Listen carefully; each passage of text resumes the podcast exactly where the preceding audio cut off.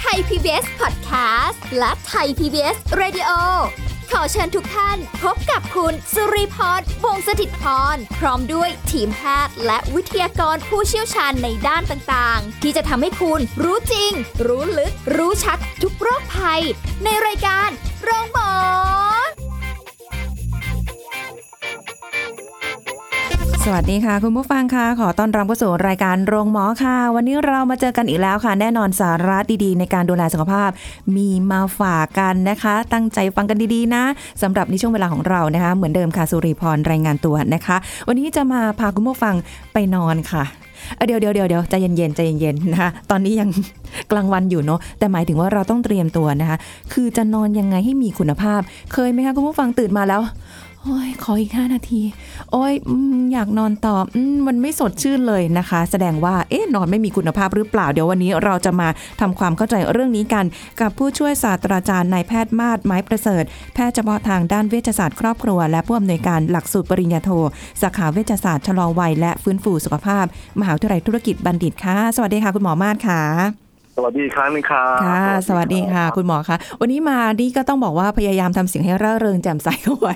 นะคะจริง ๆ อาจจะแบบมีความงวงเงียนิดหนึ่งนอนก็ไม่ค่อยจะอิ่มค่ะ นอนไม่เต็มที่ตื่นมาก็โอ้ยไม่ค่อยอยากจะทำอะไรเลย อยากจะนอนต่อด้วยซ้ำด้วยซ้ำไป คุณหมอคะนอนแบบไม่ค่อยมีคุณภาพเลยค่ะ ถ้าวันวันนี้ต้องขอคำแนะนำคุณหมอหน่อย ว่านอนยังไงให้เราเนี่ยมีคุณภาพและดีต่อสุขภาพอะคะ อ๋อนี่แหละนะครับ ตอนนี้ปัญหาที่หมอเจอมากที่สุดเลยคือหลาย ๆ คนเนี่ยเจอปัญหาคือนอนไม่หลับนะครับนะซึ่งปัญเนี้ยปัญหาเนี้เป็นปัญหาเรื้อรัง แล้วก็เป็นปัญหาที่จำเป็นจะต้องใช้ความรู้ความเข้าใจในการปรับเปลี่ยนพฤติกรรมของตัวเองในการแก้ไขนะครับค่ะส่วนนี้คนที่นอนหลับได้ดีเนี่ย วันนี้เรานั่งฟังอยู่นะครับว่า เอ๊ะ ฉันนอนได้ถูกต้องถูก ตามลักษณะที่อืมควรจะต้องเป็นเพื่อให้ได้การนอนที่ดีที่สุดจริงหรือเปล่านะครับโอ้ก็คงจะต้องตอบว่าในความเป็นจริงแล้ว การประเมินคุณภาพของการนอนแบบง่าย ๆ เลยเนี่ยนะครับ ก็คือค่ะว่าเราลองดูว่าตัวเองเนี่ยนะครับ เรานอนตรงเวลาไหมนะครับอย่างการนอนที่ดีที่สุดก็คือเขาบอกควรจะนอนสี่ทุ่มแล้วตื่นหกโมงเช้าโอ้นะครับดังนั้นหลายคนเนี่ยก็จะพลาดเรื่องนี้ไปแล้วนะครับ ก็คือนอนไม่ตรงเวลาใช่นะครับใช่นะ อ่าอันที่สองนะครับ นอนหลับแล้วตื่นขึ้นมาได้เองนะครับ โดยที่ไม่จำเป็นต้องอาศัยนะครับ ต้องอาศัยเอ่อเอ่อเอ่อการปลุกนาฬิกาปลุกหาคนปลุกตื่นแล้วตื่นอีกอ่านะครับค่ะนะเพราะฉะนั้นถ้าเกิดตื่นได้เองแล้วตื่นแล้วสดชื่นอะข้อที่สามนะค่ะตื่นแล้วรู้สึกสดชื่นกระปรี้กระเป๋านะครับ แล้วก็ตื่นแล้วเนี่ย ระหว่างวันไม่มีอาการง่วงเหงาหาวนอนอีกเลยเนี่ยนะครับ อืมอันเนี้ยก็เป็นตัวที่บอกว่าการนอนเราน่าจะมีคุณภาพที่ดีนะครับอ๋อออันสุดท้ายอันที่สี่ก็คือว่าระหว่างที่เรานอนไปจริงๆอะเราหลับหลับตื่นตื่นนอนแล้วตื่นขึ้นมาง่าย ๆ ตื่นแล้วรู้สึกหลับลงได้ยากนะครับ หรือหลับได้ไม่เป็นเวลาเป็นเป็นตอนตอนๆเป็นท่อนๆนะครับ หรือบางทีมารู้สึกว่าหลับได้ดีที่สุดในช่วงเช้าเช้าๆเอ่อออกหกโมงเจ็ดแปดโมงนี่เป็นช่วงที่ฉันรู้สึกว่าฉันชอบนอนช่วงนี้มากที่สุดเลยค่ะอันเนี้ยก็เป็นสัญญาณที่บอกว่าการนอนของเราไม่มีคุณภาพโอ้ นะครับเพราะฉะนั้นสรุปแล้วการนอนแบบคุณภาพคือนอนแบบวัยเด็กๆนั่นแหละเราเห็นว่าตอนเด็กเนี่ย เราเข้านอนปุ๊บเราก็หลับเลยค่ะหลับแล้วก็ฝันนู่นฝันนั่นฝันนี่ตื่นขึ้นมาสดชื่นวิ่งเล่นนู่นนี่นั่นค่ะรอจนเอ่อเอ่อเข้าเวลาง่วงนอนเราก็นอนแล้วก็หลับได้เลย แล้วไม่มีความรู้สึกทรมานกับการนอนอ่าแล้วก็รู้สึกว่าคุณภาพชีวิตทั้งวันนั้นน่ะมันสดใสล่าเริงมันดีตลอดทั้งวันค่ะอันเนี้ยมีการนอนที่มีคุณภาพโอ้โห แต่เราจะเห็นได้ว่าพอเราอายุมากขึ้นอืมหลาย ๆ ข้อในสี่ห้าข้อที่หมอให้ตรวจสอบนั้นค่ะเปลี่ยนไป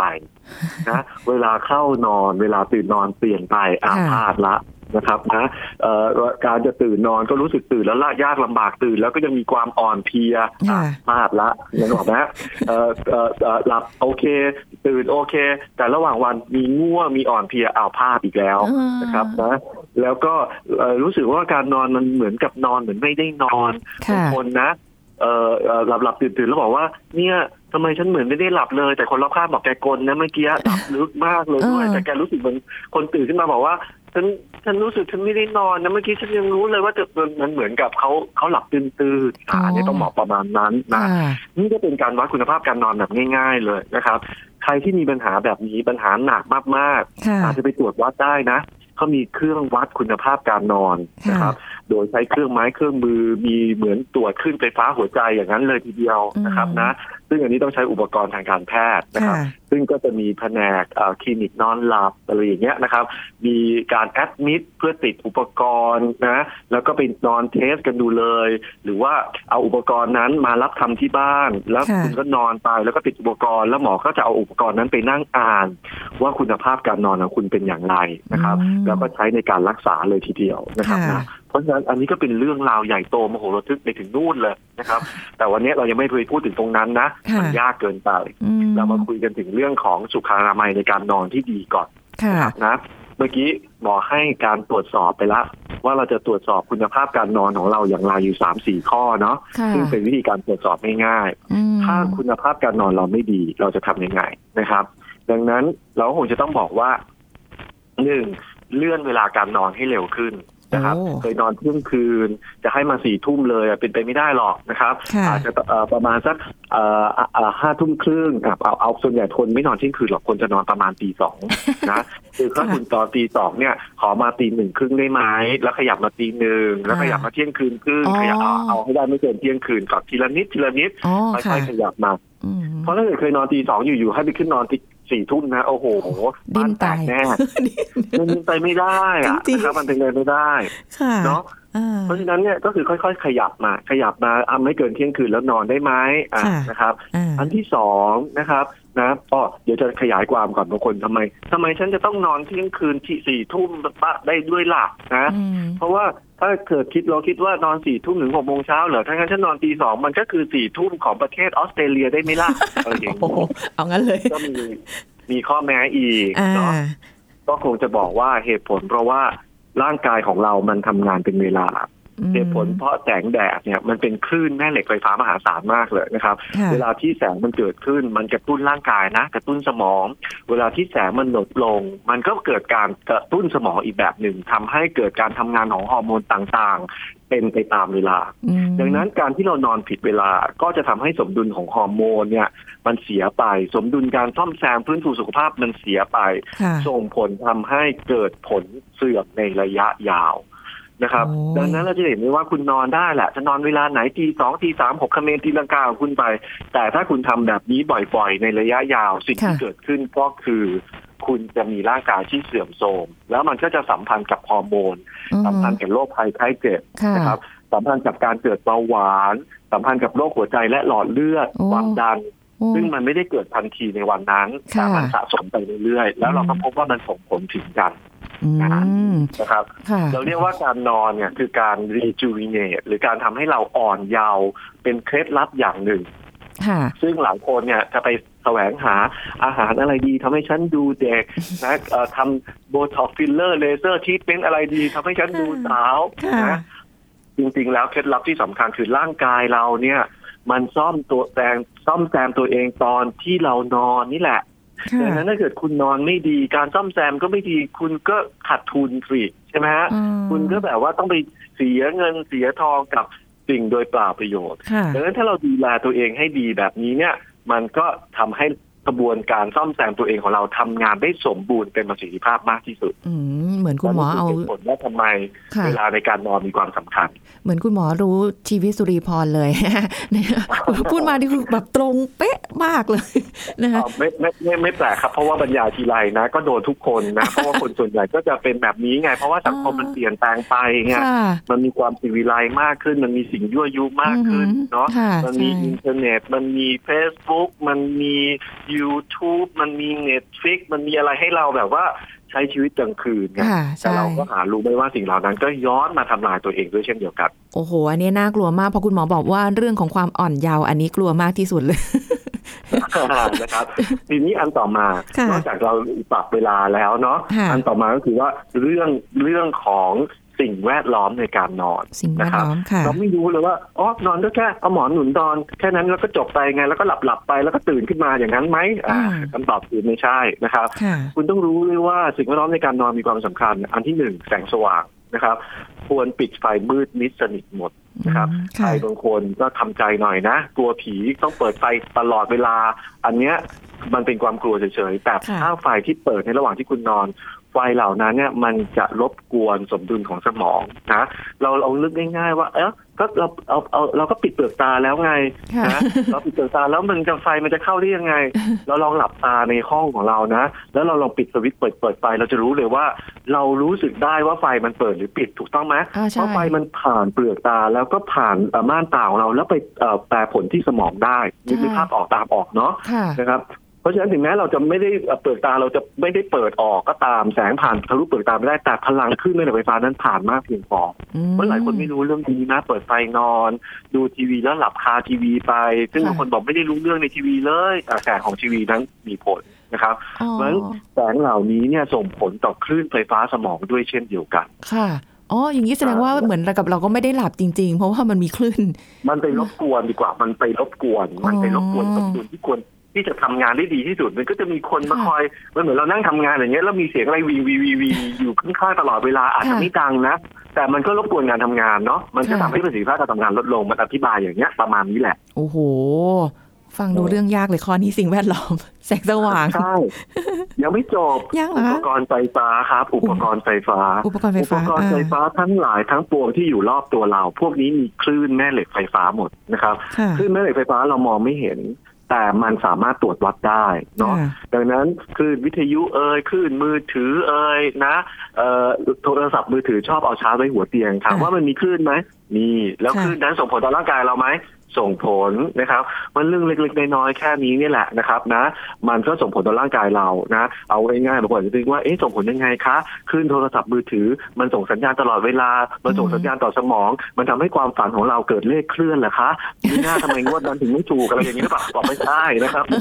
เราเราเราเราพบว่าคลื่นไฟฟ้าพวกนี้มันอืมส่งผลต่อการทำงานของคลื่นไฟฟ้าสมองจริง ๆ นะครับนะค่ะแล้วสมองเราในช่วงที่นอนหลับ มันก็ควรจะต้องมีการบูสต์มีการรีจูเนตอะไรมันไม่ควรจะมีคลื่นไฟฟ้าใดๆไปรบกวนอืมดังนั้นอุปกรณ์ไฟฟ้าใดๆก็ตามโดยเฉพาะมือถือเนี่ยชอบชาร์จไว้หัวเตียงเนี่ยค่ะเอาห่างๆนะครับห่างเท่าไหร่แนะนำว่าอย่างน้อยหนึ่งเมตร คืออุปกรณ์พวกเนี้ยนะครับยิ่งห่างคลื่นก็จะยิ่งน้อยลงค่ะมันเหมือนเสาสัญญาณมือถือนะนะครับนะถ้าเกิดเราอยู่ใกล้เสาสัญญาณเสียงสัญญาณก็ชัดจะไม่ค่อยหลุดเลยอืมแต่พอเราขับรถไปเรื่อยๆ ระหว่างจุดเชื่อมระหว่างสัญญาณหนึ่งกับสัญญาณหนึ่งสัญญาณหายค่ะภาพบอกไหมฮะอ่านะครับเพราะอุปกรณ์ไฟฟ้าพวกเนี้ยเราเอาไว้ห่างตัวอย่างน้อยหนึ่งเมตรอะละปลอดภัยต่อหัวสมองของเรานะค่ะคงไม่ถึงกับขนาดต้องใส่หมวกกันน็อกที่กันคลื่นแม่เหล็กไฟฟ้ามามาสวมตลอดเวลาที่เรานอนหรอกนะครับค่ะอันนี้มันก็เกินไปอือฮึเราแค่เอาอุปกรณ์เหล่านี้วางให้ห่างข้างตัวค่ะอ่าอันนี้ก็เป็นอีกเรื่องหนึ่งนะครับนะอ๋อนอกจากนี้แล้วความชื้นนะผ้าปูที่นอนหมอนเหมือนนะครับ พวกเนี้ยมีตัวลายในฝุ่นนะมีปะมีปัญหาเอ่อแทบทั้งสิ้นนะครับค่ะดังนั้นก็ต้องไปหาวิธีในการขจัดนะครับ พวกเอ่อ พรมเอ่อปูที่นอนอันนี้เป็นมลพิษในเรื่องของฝุ่นแล้วนะค่ะนะครับซึ่งมันก็จะรบกวนการทำงานเอ่อการการนอนของเราด้วยเช่นเดียวกันบางคนเป็นภูมิแพ้เป็นนู่นเป็นนั่นเป็นนี่ค่ะอันนี้ก็เป็นอีกเรื่องหนึ่งนะครับ เพียงแค่นี้ละก็เพียงพอแล้วล่ะในการตรวจสอบนะเพราะส่วนใหญ่หลายคนก็จะไปพลาดข้อหนึ่งข้อสองแหละนะครับค่ะข้อสามเนี่ยบางทีหลายคนก็จะรู้แล้วก็หาวิธีการแก้ไขและป้องกันกันอยู่แล้วเนาะอ๋อโอ้โหนี่คือจริง ๆ แล้วแบบว่าก็ไม่ได้จะเป็นเรื่องยากในการที่จะปรับ ในการที่จะให้นอนได้ดีขึ้น คุณหมอถามนิดนึงว่าทำไมต้องสี่ทุ่ม เพราะว่า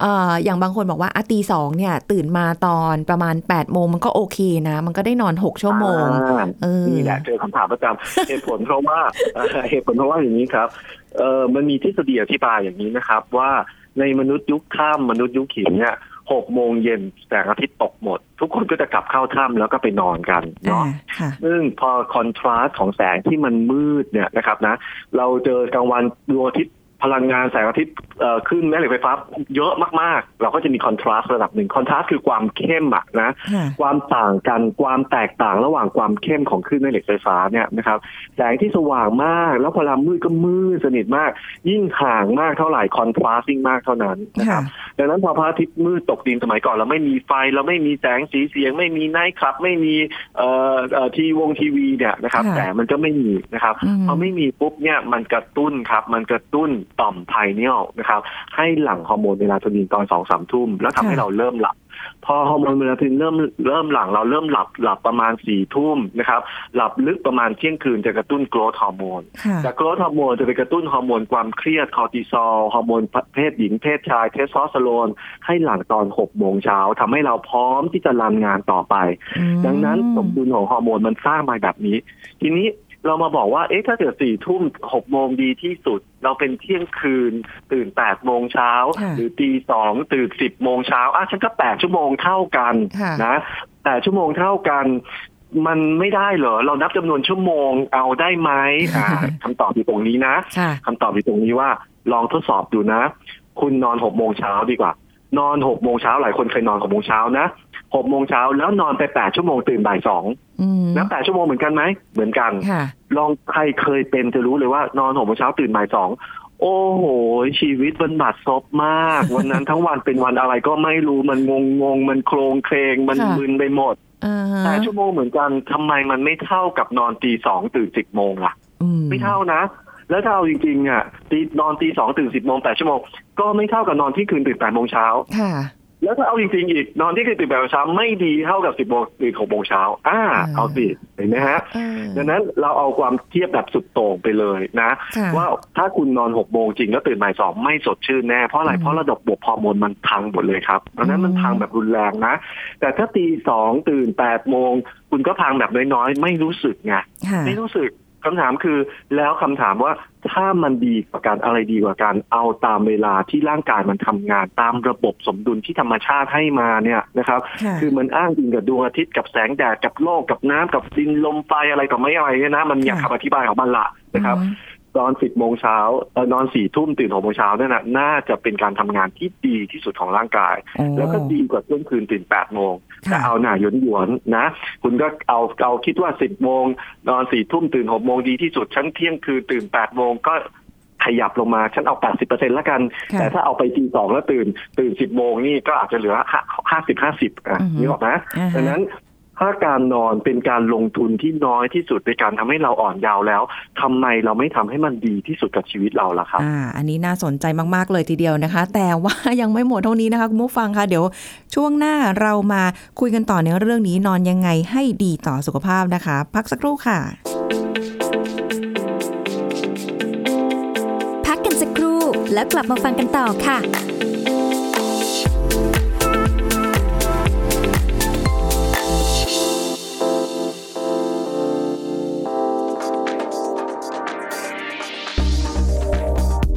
คุณผู้ฟังครับ แอลกอฮอล์ที่ผสมในผลิตภัณฑ์จะเป็นเอทิลแอลกอฮอล์หรือเอทานอลไอโซโพรพิลแอลกอฮอล์หรือว่าไอโซโพรพานอลและเอ็นโพรพิลแอลกอฮอล์หรือว่าเอ็นโพรพานอลโดยอาจจะมีเพียงสารเดียวหรือผสมรวมกันอยู่ตั้งแต่ 70%โดยปริมาตรขึ้นไป ดังนั้นนะครับผลิตภัณฑ์เจลแอลกอฮอล์ล้างมือ ที่ผ่านการจดแจ้งจากอย. แล้วประชาชนจะมั่นใจได้ว่า มีปริมาณแอลกอฮอล์ไม่ต่ำกว่า 70%โดยปริมาตรนะครับ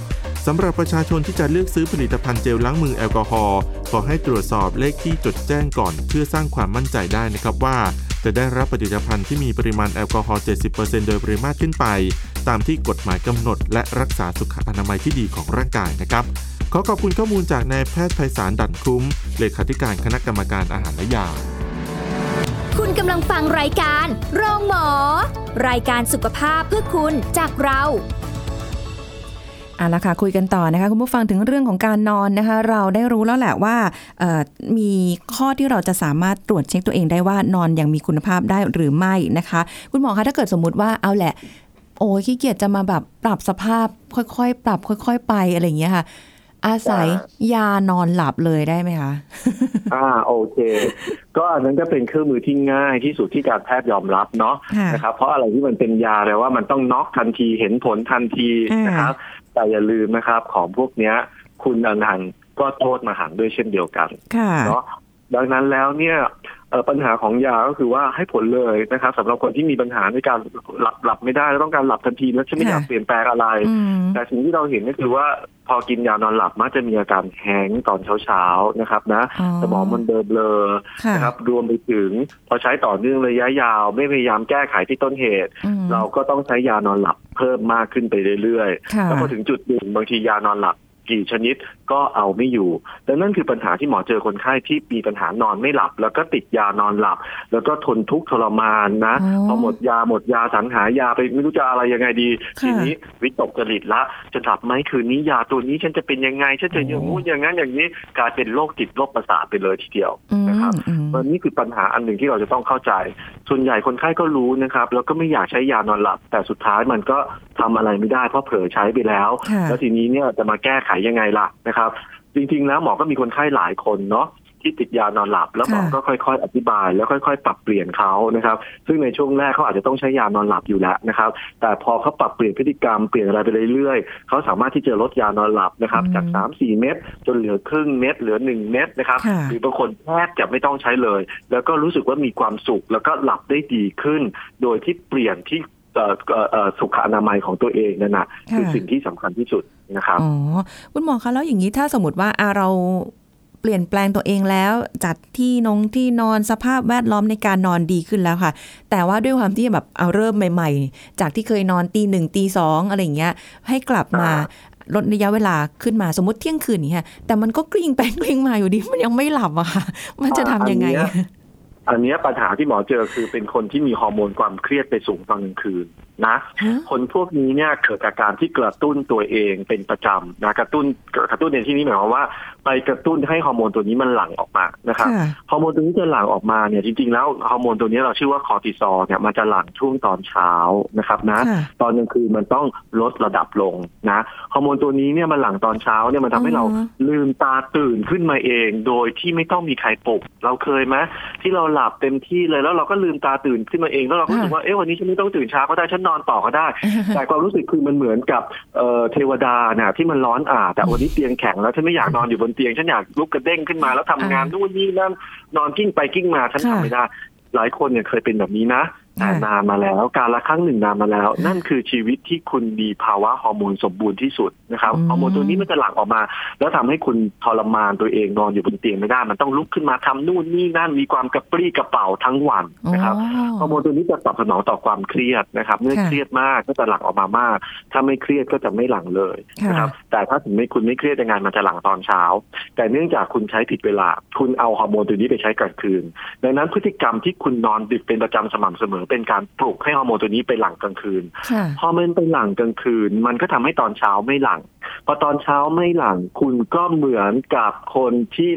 เอ่อถูกลักหลับอะนะอ่าคือคือใครมาปลุกไม่เอาจะหลับจะหลับไม่สนใจใครจะทำอะไรทำไปเลยนะค่ะเพราะว่าฉันง่วงฉันเพลียเพราะฮอร์โมนตัวนี้มันไม่มีนะครับอืมนั่นคือลักษณะของพฤติกรรมที่ฮอร์โมนตัวนี้ กลับหัวนะครับค่ะนะซึ่งพอมันตื่นกลางคืนอะไรเกิดขึ้นมัน alert ไปหมดนะมันความคิดมันฟุ้งซ่านมันหุนหันพลันแล่นคิดไปนู่น นับแกะก็แล้วนับจากหนึ่งนับได้เป็นล้านเลยนะค่ะก็ไม่หลับสักทีหนึ่งเพราะแรงมันเยอะไงเพราะฮอร์โมนตัวนี้มันช่วยเสริมโอ้แล้วเวลาฮอร์โมนตัวนี้มันตื่นเนี่ยนะไอ้เจ้ายานอนหลับใดๆก็ไม่สามารถกดมันลงได้ นี่คือความแปลกแล้วนี่คือต้นเหตุอันหนึ่งที่ทำให้คนไข้ติดยานอนหลับ แล้วก็ใช้ยานอนหลับอะไรไม่ได้ผลอ๋อเพราะฮอร์โมนตัวเนี้ยค่ะมันไป ตื่นตอนกลางคืนนะอืมแล้วพฤติกรรมที่มันทำให้เราที่เราไปกระตุ้นให้มันตื่นก็คือ พฤติกรรมที่เรา alert นั่นแหละค่ะดูหนังดูทีวี หนังที่มันแบบผจญภัยลบลาค่าฟันมันปลุกให้ตื่นนะ เพราะเหมือนกับเราต้องไปสู้กับมันด้วยทั้งๆที่เรารู้สึกว่ามันคือหนังเออร่างกายตัวเรารู้ว่าหนังแต่ร่างกายมันไม่รู้นี่ว่ามันอืมเป็นหนังอะมันก็นึกว่าเรื่องจริงไงค่ะมันก็เกิดอารมณ์ต่อเนื่องมันก็เลยทำให้ตื่นอยู่ตลอดเวลานึกภาพออกไหมฮะค่ะนะ การออกกำลังกายตอนเย็นอย่างเงี้ย เป็นการปลุกนะ คือออกกำลังกายเนี่ยออกเวลาไหนก็ได้นะ เช้าสายบ่ายเที่ยงเย็นถ้าคุณคุณเอ่อเอ่อคุณภาพชีวิตคุณดีค่ะแต่ถ้าเกิดคุณมีอาการนอนไม่หลับควรเลี่ยงการออกกำลังกายตอนบ่ายๆหรือตอนเย็น เพราะมันเป็นการกระตุ้นให้ฮอร์โมนตัวนี้ตื่นยาวไปถึงกลางคืนโอ้นะดังนั้นคนพวกเนี้ยควรจะฝึกให้ออกกำลังกายช่วงเช้าๆจะดีที่สุดเพื่อค่ะกลับbalance สมดุลตัวเนี้ยให้กลับคืนมานะครับ ดังนั้นวิถีชีวิตต่างๆ หลายหลายอย่างเนี่ยไปกระตุ้นฮอร์โมนตัวนี้ให้ตื่น จึงทำให้เจ้าตัวมีปัญหานอนไม่หลับตอนกลางคืนด้วยเช่นเดียวกันนะครับความเคร่งเครียดจากการทำงานนะครับ ตกเย็นกลับมาบ้านแล้วก็ยังทำงานนู่นนู่นนู่นนู่นถึงเที่ยงคืน แล้วไปเข้านอนงานมันก็ค้างต่อเนื่องอารมณ์มันก็ต่อเนื่องมันก็กลิ้งไปกลิ้งมาไม่หลับสักทีนึงค่ะแล้วตอนเดี๋ยวถ้าต้องตื่นเช้าอีก ก็เลยเกิดเป็นปัญหาเกิดขึ้น นี่คือปัญหาที่เจ้าตัวจะต้องรับรู้แล้วก็ต้องแก้ไขครัอ๋บออันนี้คือเรากลับตัวกลับใจทันใช่ไหมคะ ถึงแม้ว่าเราจะสะสมมานานหลายปียังทันไหมคะต้องต้องต้องมีความเข้าใจแล้วให้ความร่วมมือในการปรับแล้วต้องใช้เวลามันคงไม่ได้ทำได้ในวันเดียวอืมไม่ใช่ว่าวันนี้ฉันหยุดออกกำลังกายวันนี้ฉันหยุดทำงานวันนี้ฉันหยุดดูหนังค่ะแล้วฉันจะหยุดเลยไม่เพราะว่าไอ้นี่มันก็จะแบบว่าถึงแม้เราไม่ไปปลุกมันนะอืมมันก็จะอยู่ๆมันก็จะแวะเวียนมาอะ จะจะฉันเคยมาเวลานี้อะลองแหลมแหลมมาอีกทีหนึ่งซิถึงแม้ค่ะว่าเราไม่ได้จุดทูบเรียกนะ มันก็จะ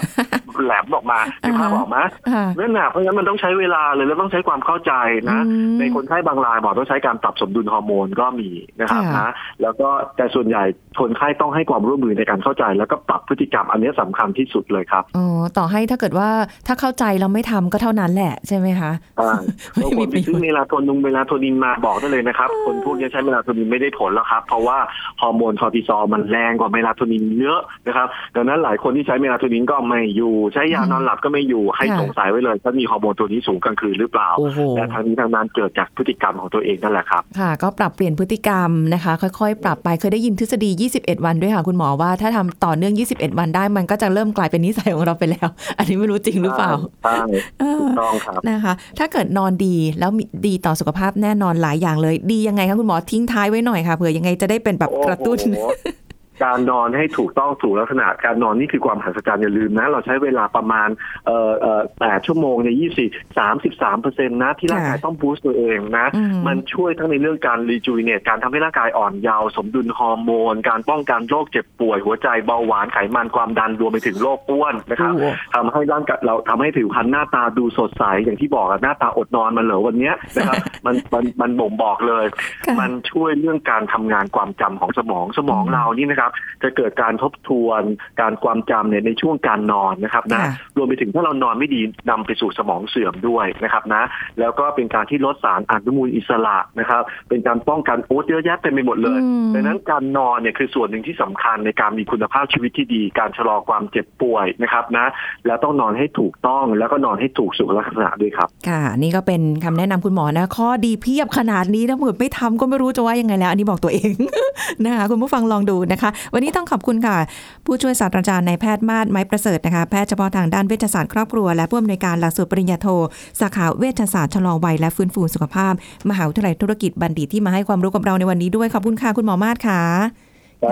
สวัสดีสวัสดีค่ะ เอาละค่ะ คุณผู้ฟังหมดเวลากันแล้วนะคะ คืนนี้เตรียมตัวนอน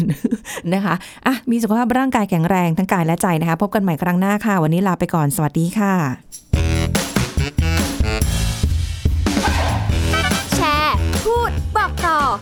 ายการโรงหมอได้ทุกช่องทางออนไลน์ เว็บไซต์ www.thaipbspodcast.com แอปพลิเคชัน Thai PBS Radio Facebook Twitter Instagram Thai PBS Podcast และฟังได้มากขึ้นกับพอดแคสต์โรงหมอ ที่ Apple, Google, Spotify, SoundCloud และ Podbean ทุกเรื่องทุกโรคบอกรายการโรงหมอ